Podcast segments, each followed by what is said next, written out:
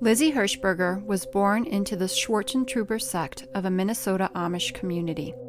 The sect, known for being stricter than other Amish communities, wore their conservative lifestyle like a badge of honor against the backdrop of the so called English or modern world of the 1970s and 80s.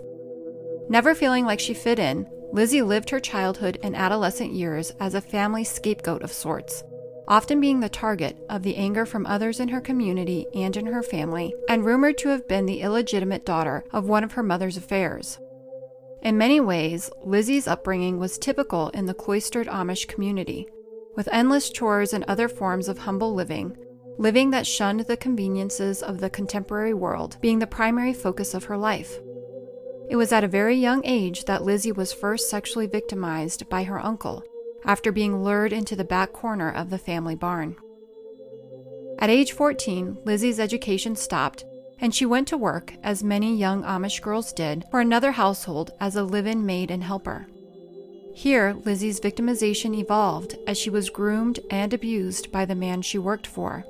At the time, even though the abuse was discovered by the man's wife, Lizzie was blamed, labeled as the initiator, and again victimized by her community.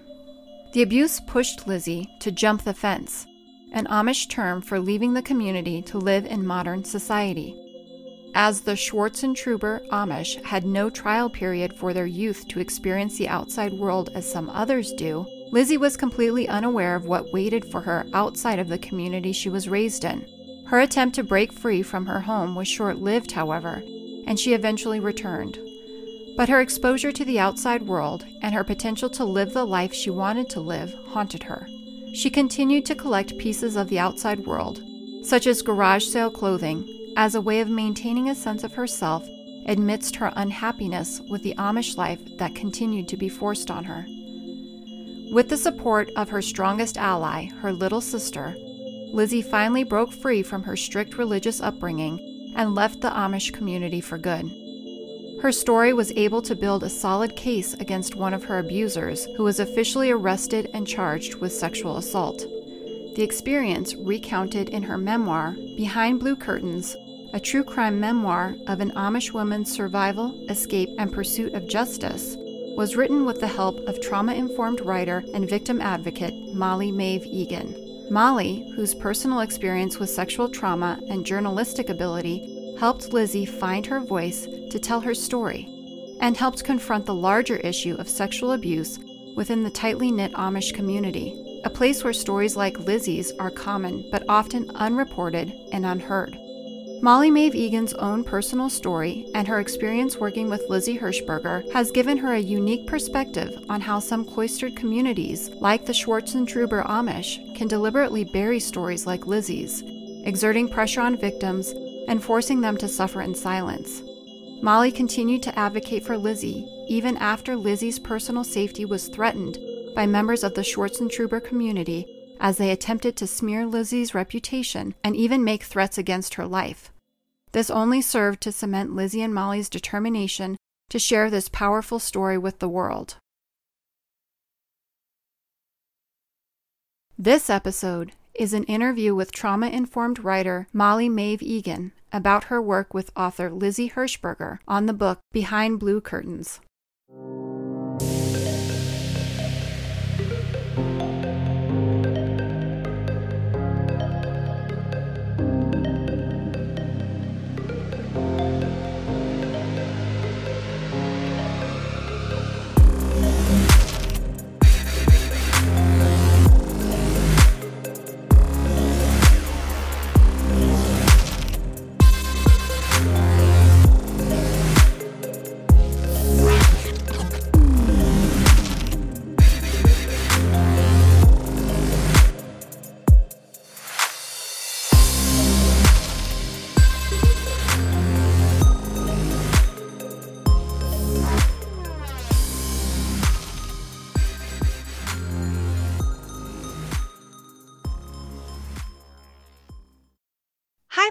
We are so honored to have you with us for this episode.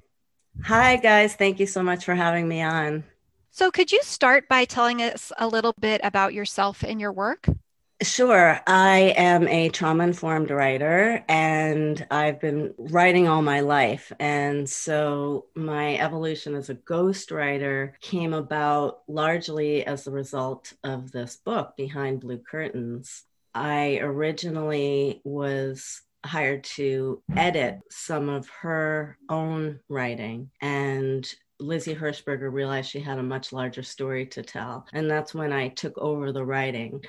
And so, in general, I am a memoir coach. I help with blogs and articles about anything and everything trauma informed. I've helped people with screenplays and erotica. And um, I'm working on my own book about surviving the mental health system here in the United States as a larger survivor of complex post traumatic stress disorder which is often a result of sexual abuse in childhood. Well, and I, I noticed from your website that you also help survivors write um, victim impact statements um, for yes. court or things like that. Thank you for bringing that up. So, that also came about as a result of working with Lizzie on this book. She decided to come forward against her abuser about a third of the way into us working together. And I flew out to Minnesota for the sentencing and actually met Lizzie in person for the first time. And it was then that we realized she had an opportunity to write a very powerful impact statement that would affect the outcome of the case. And so, in writing that victim impact statement, I found a passion for channeling my own anger, my own desire for justice. And I found that I really had a talent to put these survivors' words into a language that they might not be able to because they don't have the skills yeah I, and i think it's so important you know and, and i think that that's kind of a piece of surviving sexual abuse if the perpetrator is brought to justice that people don't always think about is that moment in court where they're able to actually tell their story. And the fact that you're able to help people through that process is just i mean that's so commendable and and such a needed area. So so that was um, so interesting to see that on your on your website yeah, I, I, agree with that. The the work that you do sounds very fulfilling in that sense. Uh, forgive me if I didn't if I didn't catch this, but when you say trauma informed, does this mean that you that you sort of derive uh, inspiration from your own experiences? Yes. So I am a survivor of childhood trauma and also sexual grooming at a young age. Um, I wanted to write my own victim impact statement for a long time. One of the men who I encountered with James Toback, who over 400 women came forward against him, although he's never been brought to justice. And so, you know, when you're a survivor of abuse like that and it's not resolved at the time, and of course, back then when I was growing up, I'm 48 now, there really was no language to talk about sexual assault. And so it's been a lifelong journey for me to really understand writing about these issues, not only from a survivor's perspective, but from an empowered perspective where we understand how early childhood trauma really affect all of these things. And that's mostly sexual abuse. And it's so rampant, especially in these communities that we wrote about. Yeah, I think I read also the term on your website, advocacy writing. Is, is was that on your website? I believe that's where I saw it. Yes. So one of the things that I've done is worked with a lot of women from a lot of communities that may not feel they have a voice because of education or opportunity. And they have such important stories to tell. For example, I was working with a young woman who's a survivor of the US foster system where there's a lot of trafficking. And she really just doesn't have the language to advocate for herself. She has the you know mental capacity. She has everything inside for it to come out but sometimes uh, you need an empowered to survivor to sort of translate. You know even now i have trouble finding words for how sexual abuse affected me today. I feel like i have trouble speaking and that's why i love writing so much because i can finish my sentences and that's something that i think survivors have trouble doing is just being heard Absolutely. So, could you give our listeners a, a, brief synopsis of the Behind Blue Curtains book and sort of how you became part of the story? Sure. So Lizzie Hershberger came to me wanting to write a little ebook about what it was like growing up Amish. And she gave me 40,000 words. And, you know, it took me a long time to just sort out you know what the difference between a bonnet and a cap and like this shade of blue curtains and that and what their strange rules were but when we got to the point where she was 14 I could tell that there was a bigger story. And a lot of things happened at the time. Um, she found the diaries, her mother's diaries, and her own diaries from when she was a child. And she suffered a tragedy in her life and she sort of quit for a while. And then six months later, she called me up and she said, I reported the rapes from when I was 14. And we started talking about that, and the book took a completely different turn and we wrote this her real story which was that she was raised very conservative Swartzentruber amish they're not allowed to have an education past eighth grade no radio no music no books unless they're approved by the church and everything's dictated by the bishops and this allows for a lot of abuse and protection under the guise of religious freedom and for the next two years, Lizzie and I really just got to know each other, and I got to know her story in such depth. And I went out to meet her and her family, and it really turned into the story of her pursuit of justice, not just for herself, but for all of the Amish children she felt she left behind because abuse is so rampant in these communities that you can't really pass an Amish child on the road and not worry, at least for us, because we know that there's serious abuse going on and they're not allowed to talk about it. So the book really became a mission for justice instead of a little ebook about what it was like to grow up Amish. And that's what was so interesting. I would have never guessed that in in reading the book just because it was so seamless and, and it was kind of this peek into what life is like in that community. But you know, as you said, it, it, really kind of highlighted and illustrated that kind of that sense of guilt, like you were talking about, of being able to get out, being able to escape, feeling torn about, you know, reporting the abuse, which I think is something that is so common for survivors to feel. And then also that sense of guilt because she was able to escape in a sense. And what about all of the children that she left behind? And so, you know, the whole book was just very powerful in that it brought light to all of these issues. And also that it was uh, this mission, like you talked about, to protect children going forward. Now people have the opportunity to know what's going on behind yeah. those closed doors. Yes. And the great thing is that change is happening and this case and this story sparked a lot of that. I mean, I work almost full time now with plain survivors, just helping them escape and come forward against abuse. And that's a whole other story. I can only imagine. And I wasn't even familiar with that term the plain plain people plain people yeah so that encompasses conservative anabaptists which anabaptists pretty much are conservative but we're talking about Amish, Mennonite, and other Anabaptists where the women are wearing coverings, where they don't go to school, and where they're completely sheltered. Yeah, it's it's more common than you think. Well, and it just it makes me think, I mean, because they're sort of cloistered in that sense, that I wonder if that's a factor that really allows this abuse to just be perpetuated. You know, people don't have that view, they don't see what's going on. That's exactly right. And so now this has really sparked a movement. We are getting information out into doctors' offices where the reporting actually ends up happening because sometimes they do like to take care of their medical and mental illness problems within the community, but sometimes they're forced to go out to a doctor's office or to, you know, a, another store or to the outside world. They call it the English world. And that's where we have an opportunity to educate them that they have other choices.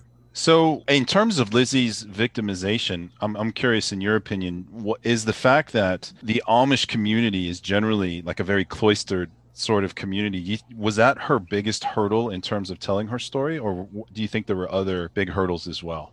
Yes. Well, what's interesting is Lizzie left this Amish community, but she didn't leave the area. And she also married somebody who was from that community. And in a lot of ways, her life didn't change that much. It changed a lot, but Lizzie didn't go off and become this independent free woman you know and people ask well why didn't you say what happened in the 30 years well it wasn't that interesting and lizzie would say the same thing you know she was married and raising children so she is still facing backlash in that community. Her family did not want her to come forward. She's judged by the churches that they've tried to join since then. And Lizzie is constantly facing gaslighting. And that's why I think she's so brave. And I have so much respect for her because she still gets death threats and she still gets letters from family members blaming her for things they knew about and didn't know about that they later read in the book. I don't know how she does it. She's a very strong woman today. In the 1970s, in this country, victim blaming, I think, was far more common. I think people have, you know, kind of gotten wise to that. And it doesn't happen as often in maybe mainstream culture. But I was pretty shocked just reading the book and, you know, hearing what you're saying today, just how much blame she took for the abuse that she suffered. And she took that blame when I first heard about it. That's why she didn't realize there was a story to tell. You know, she still thought it was her fault. And a lot of our working together was trying to untangle that belief that it was her fault. They are taught in those communities that if they are assaulted or abused by another child or an adult, that it is the girl's or the woman's fault for not being modest enough. So they're already up against that. You know, they're taught to be seen and not heard. So for me, I was victimized as a child, and I certainly had all the resources around me technically, and I still thought it was my fault. So I can't imagine what women in that kind of community must think when they're actually told that as part of their education. So, real quick, and, and, correct me if I'm wrong, but aren't the Amish known to be pacifists? It, it, it just it seems very strange to me because I, from what I know of the Amish, they are mm-hmm. considered mm-hmm. pacifists, and th- this idea that Lizzie Hershberger was getting death threats or is continuing to get death threats from a group that is claiming to be pacifist and essentially portraying themselves to be relatively harmless, it, it really sort of dumbfounded me. Thank you for that. That's what makes it so dangerous is that a lot of the challenges we've come up against is oh you know those are only a few of the plain people who do that or um, they really are able to convince a larger community that they are pacifists and maybe some of the more progressive ones and i'm sure like every human being in the world like there are some good ones but they are known for atrocious animal abuse child abuse. In the last couple of years, there have been children who've died at the hands of this church. So, in my opinion, it's all an excuse to get out of taxes and accountability and putting in proper sewage and even obeying road rules. You know, you'll see an Amish person bicycling to the store with a three year old in a wagon behind them on the road. That's dangerous for everyone. Mm. So even simple things like that they get away with because they're considered pacifists and sweet and you know let them have their little community. But it's very dangerous for the children, like any and, cult. Yeah, it, you know, it makes me think of so I I actually worked doing uh, sex offender treatment for about 10 years. And I mm. haven't done that work in, in several years now because wow. it, it was very challenging work but rewarding in the sense that, I mean, if we treat the offenders, then hopefully we're um, reducing the number of victims going forward, right? But what you're talking about, it, kind of these attitudes that allowed the abuse to be perpetuated in that community, it makes me think of some of the thinking errors or the cognitive distortions that we address when we're doing sex offender therapy. And yes. it's things like um, compartmentalization. You know, I do all of these good things. And yeah, so maybe there's this little bad part, but I'm basically a good person. Right. Um, or it's only happening a little bit or it's only certain people, or it's really not that damaging. All right. of this minimization, denial, rationalization And what's interesting is that it sounds like it's on a community level. And, and, so that is just, you know, how do you combat that? That's very difficult. Well, this is a great story you're leading me into because right now, the organization I work with, Never Stand Alone, which I helped found with uh, Plain Survivors, we are tackling a facility in Pennsylvania called Whispering Hope. And there are many, many, many facilities like it across the country, and they're unlicensed. They are completely private and self run by plain self appointed ministers. And sex offenders from these communities, instead of going to jail like everyone else, are sent to these facilities where the women and children come on and stay with them, where they're allowed into the community, where there's no oversight, and where they're only taught the Bible. And there are probably hundreds of sex offenders going through these programs.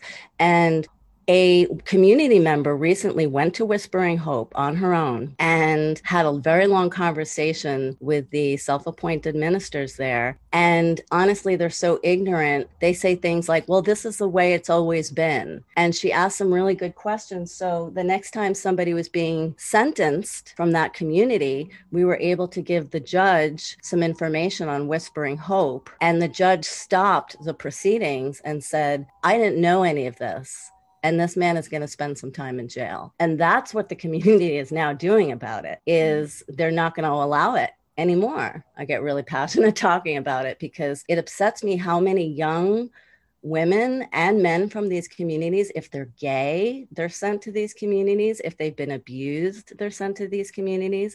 And that's why it keeps going the abuse keeps going on and on and on Wow. Yeah. I mean, it, it, I had no idea about that. I mean, and, th- and that's the thing, right? It's not something that is common knowledge. And again, I think just highlights the work that you and Lizzie are doing. It's just so important we're not talking about like just a few people, right? I mean, how many people live in these communities? You know, uh, is, is this right. something that's endemic? Do you it's think? because their fathers have done it, their grandfathers have done it, and their great grandfathers have done it. And none of them went to jail because they were all sent back to the community to be fixed by the Bible. And the women aren't supposed to say anything about it. If they are, they're punished it it was shocking to me like working with Lizzie on this book and just telling her sometimes no that's not normal you know we have to spend a lot of time just talking about that Right, that's a good point. I mean, if you grow up with something and you don't have that kind of outside influence, that outside education, and just everybody around you is telling you that either it's okay or that it's your fault or your responsibility, how would you know any different? Right. Um, so I, I think that that's a really good point. I, I am yeah. curious. There was one person that was interesting to me, aside from Lizzie and her sister, but it was her mom and some yeah. of the high risk behaviors that her mom sort of engaged in sort of took me aback and I'm, I'm curious do you think that that is her mom's acting out as a result of having gone through this sort of thing the same things that her daughter went through Oh, yeah, that's a touchy subject because um, we've heard from mom. oh, um, wow. Um, you know, I will say this that the mother was the hardest character to write. And apparently, some of it was taken out by the publisher because they were just like, who is this woman? Is this even real? Like, we don't understand her at all. And the bottom line is, nobody ever will. And I think that's a testament to what can happen when generations of women have gone through something like this. It's like what do you do? I mean her her mother's behavior was so extreme and incomprehensible and still is to this day.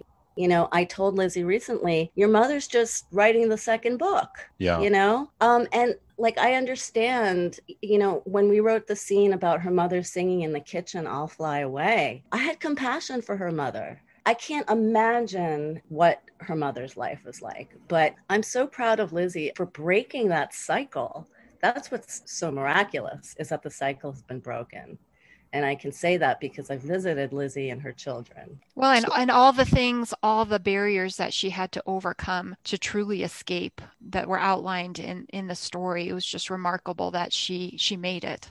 Absolutely. And it's remarkable that she, after she escaped physically, that she was able to break free from the prison of her mind. Because when I met her, she was still in that prison. And Lizzie's a different person today it makes me emotional to talk about because I work with a lot of women now who are leaving or have recently left these communities. And they're so open and they're so curious and they're so, they want to help others so much. And there's a lot of potential to really change things. So I'm optimistic it's a world of difference and you know obviously i don't know lizzie but the, the pictures that are in the book versus the picture on the back of the book just look like two completely different people just the level of strength and sort of confidence that she has in the her picture on the back of the book yeah. versus you know the the very insecure child essentially in the other pictures. Yeah. So it's definitely you can tell and you can sense that it's really been a journey for her.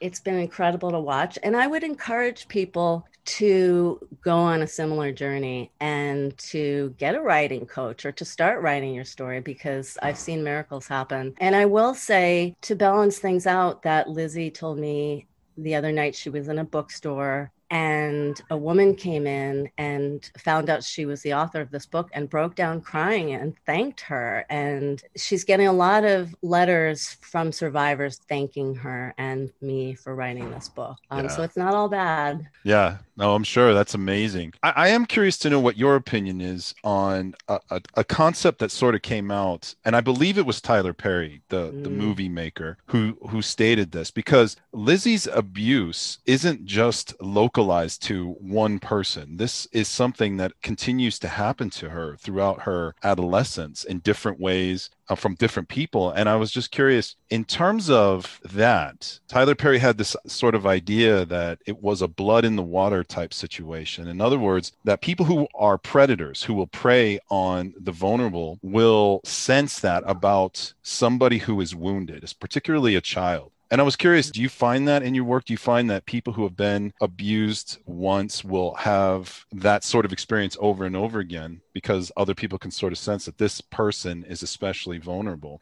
I'm so glad you brought that up. And I am so glad that Tyler Perry has brought that up. And I've listened to some interviews. You know, I've been trying to talk about this before I even met Lizzie Hershberger because when I came about when I came out about my story of being really uh, stalked and groomed by James Toback, he's somebody who used to stand outside Lincoln Center in Manhattan and look for young girls. And I wrote about it and I wrote about how vulnerable I was that day that he saw me on the street. I was so broken. I was already so insecure, and all I wanted was to be seen. And when I tell you that James Toback knew what to look for, I was it because there was blood already was in the water. That blood was in the water. And I can still sense it today. It's like a survivor and a predator can smell each other. And I like to think of it as a superpower that I have. And I'm glad that I have it. I'm glad that I can smell their blood in the water, not just my own. And I can protect others, I can protect myself. You know, that's something that even if there is blood in the water around me today, there is also blood around in the water around these predators. And an empowered survivor can do something about it. So I'm really glad that you asked that because grooming is something that I think people were not ready to talk about when I came forward my story was not a story that ended in a violent rape that would have made a big splash in the headlines so I had to learn about grooming and that there was blood in my own water in order for me to forgive myself and to empower myself today. And, and that's what Lizzie's done. And I think that everybody can do that. It's a really hard journey, but it's worth it. And there are people like me and Lizzie here to help. Our information is out there, and I do encourage people who are suffering to reach out. We can help you clean up that blood. Molly, I think that that is such a, a, great metaphor, and what a great way to take back your power and, mm-hmm. and, to kind of use that experience to say, you know what, I see you. I see yeah. you, predator, and I'm not going to let you do that to me, and I'm going to help other people protect themselves. That is power right there it is a worthy mission. And despite what's happened to me as a child and what's happened to Lizzie, I think we now understand the power that we have to really change things. I I really appreciate the work that you're doing, Molly. I Thank was you. yeah, absolutely. I was uh, fascinated by the story. It's an incredibly powerful story. Like uh, Jessica was saying, I read the book probably in a few days, and it was hard to put down. It your presence made it very powerful, you know. Thank you. And your your ability to tell a story. And so it really came forward. What a gift you have to um, help people find their voice like it, I, I, keep getting emotional as we are doing this interview just because that's just amazing. And you know how many people don't ever think about that about helping other people to come forward and how healing that can be to be able to tell your story and to have somebody there with you on that journey. And i just thank you. Thank you for for doing what you're doing. I'm i'm honored that we got to got to meet you and to have you on our episode. When it comes to uh, sexual abuse it hasn't been been something that we've spoken very much on our podcast about, um, but it's certainly something that is very close to home for us just in the work that we've done and really trying to um, make some impact in this cycle. And, and I do think you're right. I think that things are getting better. I think we're becoming more educated just as a society. We're understanding the dynamics better and we're starting to hold people accountable better. Yeah. It's not perfect, um, but I think that we're all making steps in the right direction. And so hopefully that continues. Yes. And thank you for, for giving us the opportunity to talk about this. Wow, what an amazing woman. You know, David, this podcast has given us the opportunity to meet and connect with so many interesting people who are doing such great work. Yeah, definitely. It's one of the things I love about doing this podcast. Yeah, it's so inspirational, and I feel so fortunate that we were able to have Molly on this episode. We highly recommend Behind Blue Curtains, and we'll have a link to the book on the discussion page of our website at psychologyafterdark.com. Just as a little FYI, 10% of the book's profits are donated towards support and educational services for plain people communities. We'll also have a link to Molly Maeve Egan's website, as well as some additional information about her and her advocacy work, so please be sure to check that out. And for all of our Denver based listeners, as a reminder, we have the Cycle Bar event coming up on Saturday, July 31st at the Southwest Plaza location, where we'll be riding to raise money for Little Man's Legacy, a foundation that provides support to families who've experienced the loss of a child. We would love to see some of our listeners there if you can make it, and it's for a great cause. And also as a reminder, we are now on Patreon where we're offering some exclusive content, polls, access to a live Q&A event, and exclusive merchandise. So please check that out. And David, our merch store on our website is now active. Yeah, it's exciting. Yay! So if you want to sport some Psychology After Dark gear, you can find it there. And as always, thank you all for joining us and for your support. Please keep the emails and messages on Facebook and Instagram coming. We love hearing from you all, and we'll be back in a couple of weeks with a brand new episode. Thanks for joining us. The information contained in our podcast, on our webpage, and on our social media pages is for entertainment purposes only. All views expressed are solely those of the individuals involved and do not represent the opinions of any entity whatsoever with which we have been, are now, or will be affiliated. The information is not meant to diagnose or treat any mental health condition. If you are experiencing mental health symptoms, we encourage you to contact a mental health provider in your community. If you are experiencing a mental health emergency, please call 911 or go to the nearest emergency room. Today's episode was written and hosted by Dr. David Morelos and me, Dr. Jessica McCono. It was edited and produced by Dr. David Morelos. The songs in this episode were Dubstep Slow Motion by Cool Loop and The Arrival by Liskus, both provided by Jamendo.